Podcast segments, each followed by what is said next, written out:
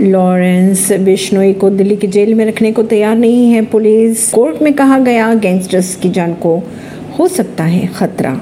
Lawrence बिश्नो की अगर बात की जाए तो काफ़ी समय से बटिंडा सेंट्रल जेल में बंद है ये। यहाँ से उसे गुजरात पुलिस ने एक आपराधिक मामले की जाँच के लिए हिरासत में लिया था।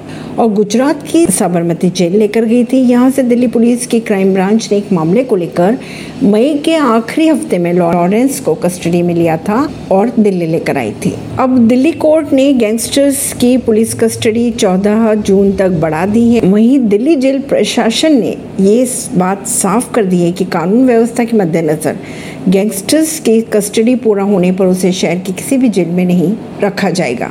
वजह यह है कि जेल प्रशासन मान रहा है कि लॉरेंस को दिल्ली की किसी भी जेल में ना रखकर सीधे पंजाब के जेल में भेज दिया जाए। इसके बाद दिल्ली जेल प्रशासन की अगर बात कहें तो उन्होंने कोर्ट में एप्लीकेशन भी लगा दी है। इस पर संज्ञान लेते हुए कोर्ट ने गैंगस्टर्स की कस्टडी पूरी होने के बाद उस टिंडा जेल के सुपुर्द करने को कहा।